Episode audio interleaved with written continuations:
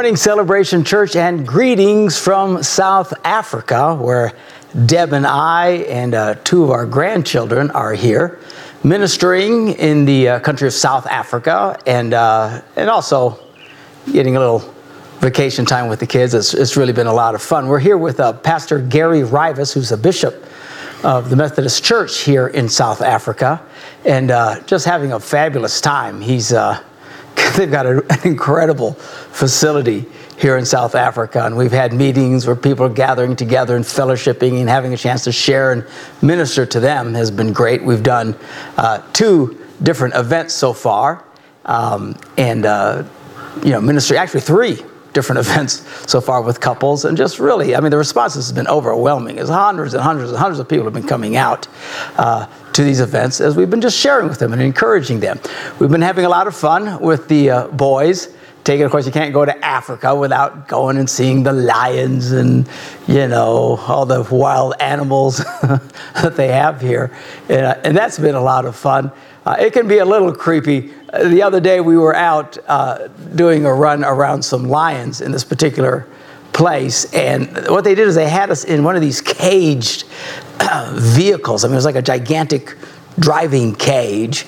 Uh, in this particular part, generally, uh, like lions and stuff in the wild, you can be in open air vehicles and they don't really do anything because they don't understand the vehicles and things. But in some of these closed in areas, they've gotten so familiar you know, some people have gotten killed by opening their windows and stuff. So they're getting really strict about it in these areas where these animals have gotten familiar and comfortable with uh, with the tourists coming through constantly. Anyway, so we're in this one, and they've got it all caged off, and they've got little tiny areas in the cage that maybe you can stick, uh, you know, to get a better photo of and stuff.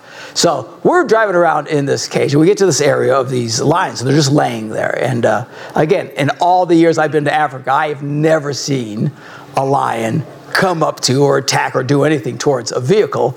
But like I said, in some of these places, they're getting a bit too familiar. Anyway, we're in this cage thing, and I'm taking pictures with my camera. And I got one of these, you know, big lenses with this, you know, big thing on the front. Is I'm getting these close-up shots of these beautiful, incredible animals.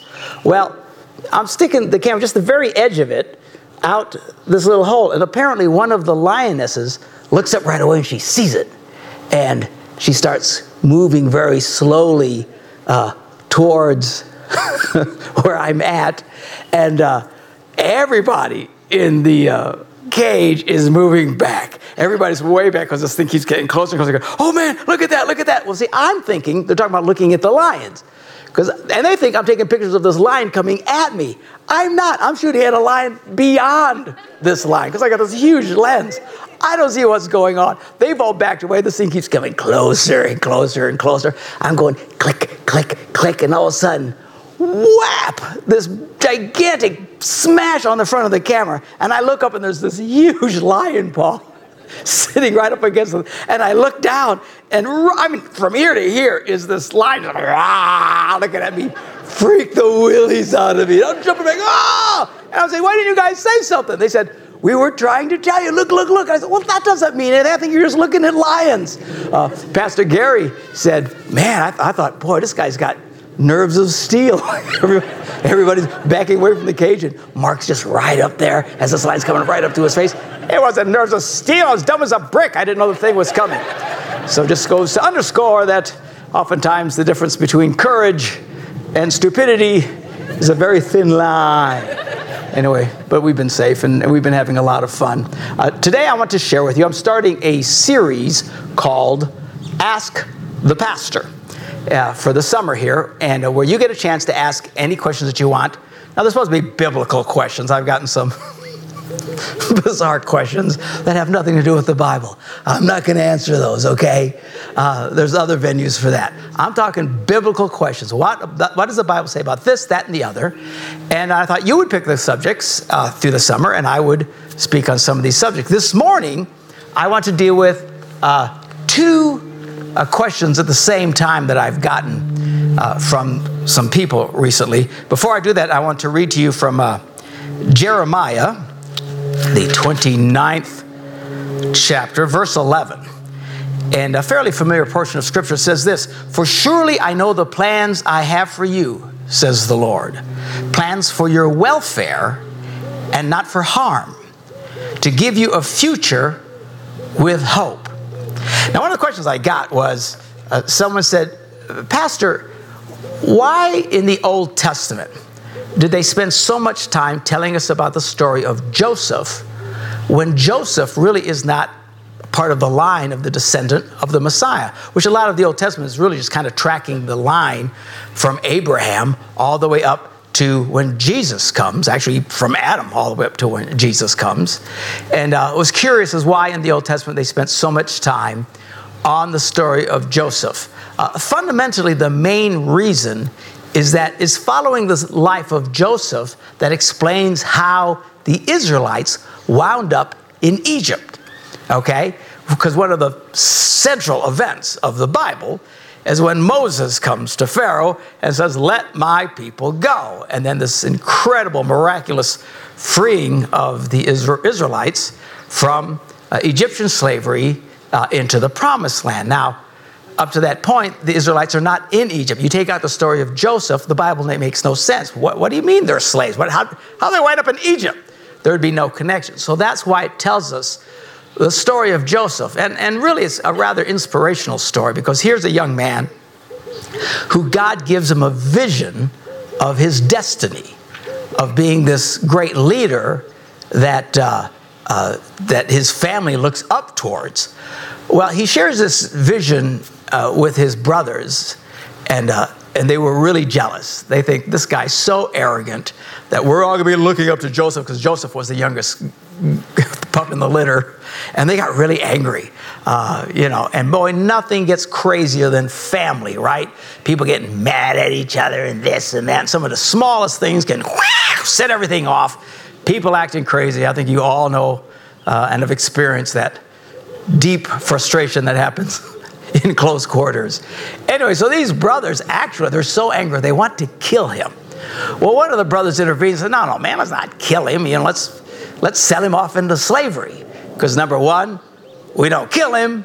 And number two, we get some money by selling him off into slavery. So that's what they do. They sell him off into slavery. They tell the dad that a lion or something had killed Joseph, and the father was overwhelmed by guilt and, or, or grief because uh, the son had died. Well, these brothers, all these liars, are telling this to their poor father. He's overwhelmed uh, through this whole situation. Well, they sell Joseph off into slavery. Well, uh, so he's, he gets picked up by this moving caravan. This caravan takes him into Egypt. And there he is sold to uh, a guy named Potiphar. So he's a slave of Potiphar's household. And even though everything's awful for Joseph, he starts to rise up. He starts to make things better, even in a horrible situation. If anybody had a reason to moan and groan, it would have been Joseph. Man, everything is great. And then his own family, his brothers, turn traitor on him, sell him off, and now he's a slave. And he could have gotten really angry at God, say, hey, what's, what's the deal? Where's my dream? Where's my vision? Where's my destiny? I'm a slave. I'm supposed to be this wonderful position where my family looks up to me, and now he's in a position where the whole world looks down to him. But Joseph didn't complain, and he didn't whine, and he thought, you know, I'm going to take lemons and make lemonade. And that's what he did. And he became a very successful slave over the household of Potiphar. He was so successful, Potiphar loved the guy and he kept raising up. And then eventually, Joseph, Joseph is over everything. He's in charge of everything. He's like the head slave. I mean, if you're going to be a slave, might as, might as well be the head slave, right? So he's a head slave and whatever perks come with that. Well, at some point, the Bible tells us that Potiphar's wife got the hots for Joseph. And the Bible talks about Joseph being this young, studly man. And she thought, hey, Poppy, you know, come here. And she tries to put the moves on him. Joseph says, no, no, no. And he runs away from her. She gets mad. The old spurned woman deal. And so then she claims that Joseph tried to rape her. Well, Potiphar's furious, and how can you do such a thing? So, anyway, they arrest Joseph, and now he's thrown into prison. Now, we're not talking Brown County lockup here. We're not talking, you know, the Stevens Point jail or the Appleton Sheriff's Office. We're talking about a prison thousands of years ago, and the conditions are horrid. You can only begin to imagine the filth, the stench, and the miserable conditions now that Joseph looks face to face with. And here again, great opportunity to start crying and belly aching uh, to God about his situation. And again, where's my destiny? What happened here? I'm, I'm supposed to be being lifted up and being this hero to my family and everybody around me, but now talk about being looked down. He went from being a slave to a prisoner. You, there's no lower spot in life. So he gets to the absolute bottom. A situation where I'm pretty sure the vast majority of us would be, and probably justifiably, extremely depressed and disheartened. But Joseph hangs in there and he starts being the best prisoner he can be. This guy's amazing. Talk about take, turning lemons into lemonade. So he starts being the best prisoner. He's a model prisoner. You know, as, as much as a prisoner can enjoy life, uh, Joseph was doing better than the others because he was doing so well and they trusted him and uh, whatever tiny liberties one could get, I'm sure he was getting. And eventually, he overhears a couple of guys that had gotten uh, thrown into jail from uh, the Pharaoh's courtyard, and he interprets some dreams for these guys. And these guys are amazed at how insightful Joseph is. Well, eventually, Pharaoh has this dream that really disturbs him. He's all freaked out and he doesn't know and he calls all his wise men together what does this dream mean? And they have no idea. They couldn't explain it to him. And he was furious. And one of these guys that joseph had helped in prison finally comes to the king and says uh, your majesty there's a guy in prison. He's amazing when it comes to dreams and understanding what these things mean. The king is desperate so he sends for joseph. The bible says they bring up they clean him up because I'm sure he is a disaster living, you know, unkept, unshaven, just smelly as all can be in this horrible situation. They clean him up, they bring him before the king, and the king tells him his dream. And of course, Joseph interprets the dream. And he's dead on right about the meaning of the dream. And the Bible says that Pharaoh so appreciated what Joseph had done and so respected him, he made him the most powerful man in his country, which in at that time is the world. He now becomes the second most powerful man in the world. The Bible says there was nothing in all of Egypt that Joseph was not responsible for. Everybody ran everything through him. Now, suddenly, he becomes this incredible person uh, that he had seen in his dream, although his family doesn't know where he is. Nobody knows where he is. And then this great famine comes, and the family comes to Egypt. That's how the Israelites come to Egypt. They're looking for food and shelter. And sure enough, uh, Joseph is there, and all his brothers bow down before this great man. They don't know who he is. And the dream comes true. Eventually, Joseph lets them know who he is. Everybody's stunned and amazed, and, uh, and they're incredibly blessed. So they're now in Egypt. This wonderful destiny is now taking place, even though it has nothing to do with the, the line of uh, Joseph. In fact, there is no tribe of Joseph in the 12 tribes. We'll get into some other Bible study maybe someday to explain all that. But uh, suddenly now, this destiny is fulfilled. They're all in Egypt. Eventually, Joseph dies. And then, uh, you know, uh, this new jo- Pharaoh's come along. They enslave all the Egyptians. They're slaves for 200 years until Moses shows up and says to them, Let my people go. And that's where we get the Ten Commandments and all the stuff eventually to our present day. So that's why the important, uh, the story of Joseph is so important. But what I really want to share with you about that has to do with the second question that I got, which is, Pastor, how do I know that if I make the wrong decision, it won't negatively impact God's destiny for my life? And of course, uh, what they were talking about. And I asked, they said, well, you know, I want to get married. How do I know if I marry the wrong one? Everybody in the real paranoia of the wrong one, all this nonsense. Uh, and then it'll ruin my destiny because if I pick the wrong one, then I'll never become everything God wants me to be. Well, as we read in Jeremiah, God says, I have a plan for you, a good plan, a plan that you can relax in and trust in and be safe in to prosper it.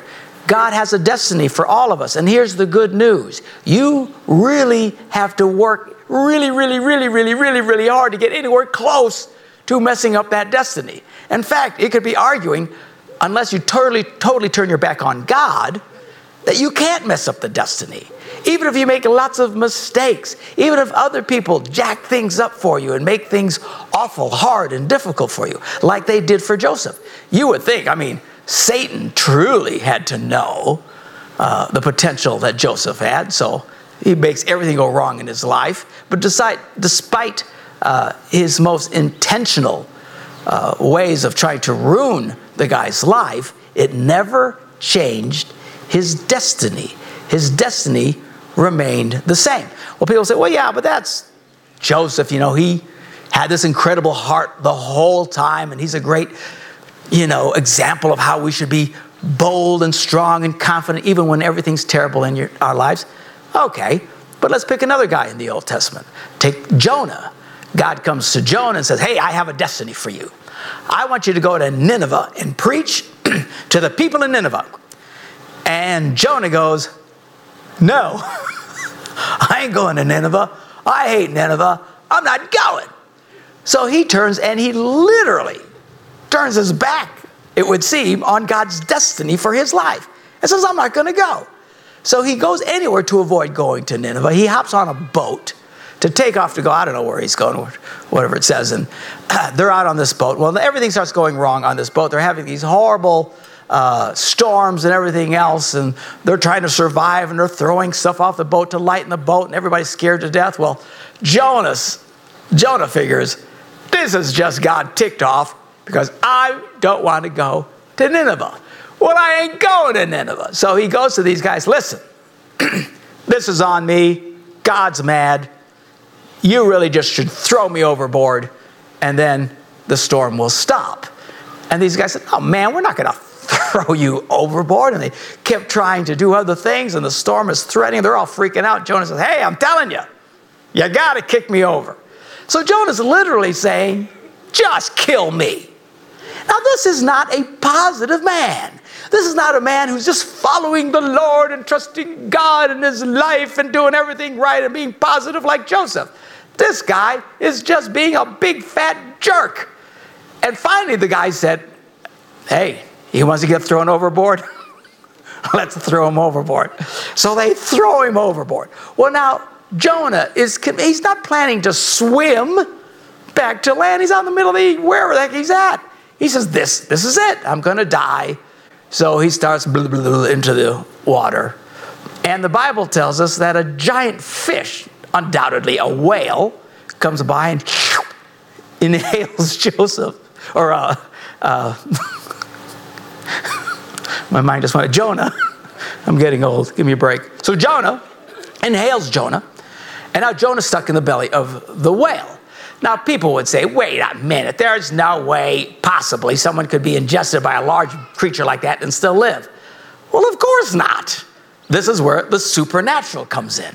God intervenes. God has a way of suspending rules of nature to get things done. They're called miracles. So, anyway, uh, God suspends us. He goes uh, and puts Joseph in a situation where he's in the belly of this whale and he's not dead. He's not dying, he's staying alive.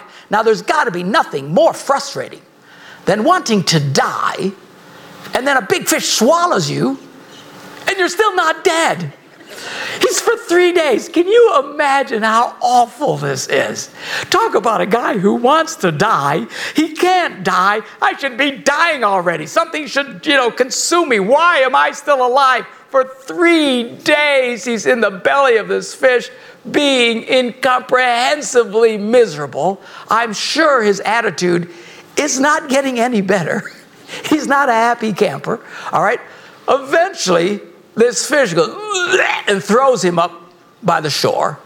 He climbs to the shore. He probably looks and smells just dreadfully and uh, looks around. Where am I? Guess where he is? Nineveh. He's exactly where God told him, This is your destiny. And Jonah's doing everything he can not to be part of this destiny. And sure enough, this is where he ends up anyway. He winds up preaching to him. I'm sure he had a bad attitude about it, he does. And the whole city repents and gets right with God. Well, someone say, well, you know, I understand Joseph and you know, okay, Jonah, he was having a problem, but at least he didn't make any big mistakes. Pastor, I've made big mistakes in my life. I've sinned, I've done terrible. Clearly, I have ruined God's destiny, destiny for my life. Well, again, I would say no.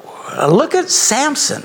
Samson, God had a destiny for Samson to help the Israelites crush the Philistines and bring deliverance to the land. Well, Samson, you know, we, we, we hear the children's version of these Bible stories, uh, and uh, they kind of get stuck in our heads. You need to actually read the stories. They're really much more dramatic and more shocking than we often hear from the children's versions. Samson was a pig. He was a boozer. He was a womanizer. This guy is, he is bad. He's doing everything he should not be doing. It's quite disturbing. Yet, despite his failures, despite his sins, God uses Samson to defeat and crush, literally, the Philistine army and bring relief to the nation of Israel. Here's what I'm trying to say to you God has a plan for you. His destiny for you, to a great degree, is not dependent on you, it's His plan his destiny. Again, unless you turn your back totally on God, say, I don't want anything to do with God, uh, there's really no way uh, you can miss. I don't think, based on what we see in the Old Testament, based on what we see in the New Testament, these guys, some of them were complete mess ups. But yet, God used these people. God's destiny isn't about you, it's about God. And while it can seem that we can slow down and delay what we think is God's destiny, you don't know that. Jonah didn't know that. Samson didn't know that. Joseph doesn't know that. You don't know that. Here's what I want you to know from today's message trust that God loves you. As He says, I have a plan for you, a plan to do you good, not harm. And I want to prosper your life. So continue to draw close to God. Put your hope and your strength and your uh, or your hope and your faith in Him and His strength that He can make everything work out in your life. At the end of the day, this isn't about us. This is about Him. Trust in His grace and His overwhelming love for you to fulfill the plan that He has for you. Even though you make mistakes, okay, we all make mistakes. You repent, you get right. But don't think, oh, I've blown it, it's too far, I'm too far gone, my life's not going to be awful because of the bad decisions I've made. No. No. God has a plan for you. God's a big boy. He knows how to fulfill the plan. And maybe this morning you're listening, uh, maybe just visiting for the first time, maybe at our, our campus over at Stevens Point or the guys over in Appleton there, right there in Green Bay. And, uh, you know, all this faith stuff is kind of new to you. And you've seen everybody sing, and the music's great. We got some great, great musicians in our churches. Uh, and all that. And you're hearing this message, and you're going, man, I, how do I get in on this? How do I really start walking with God so that God can do good for me and have plans for me in my life?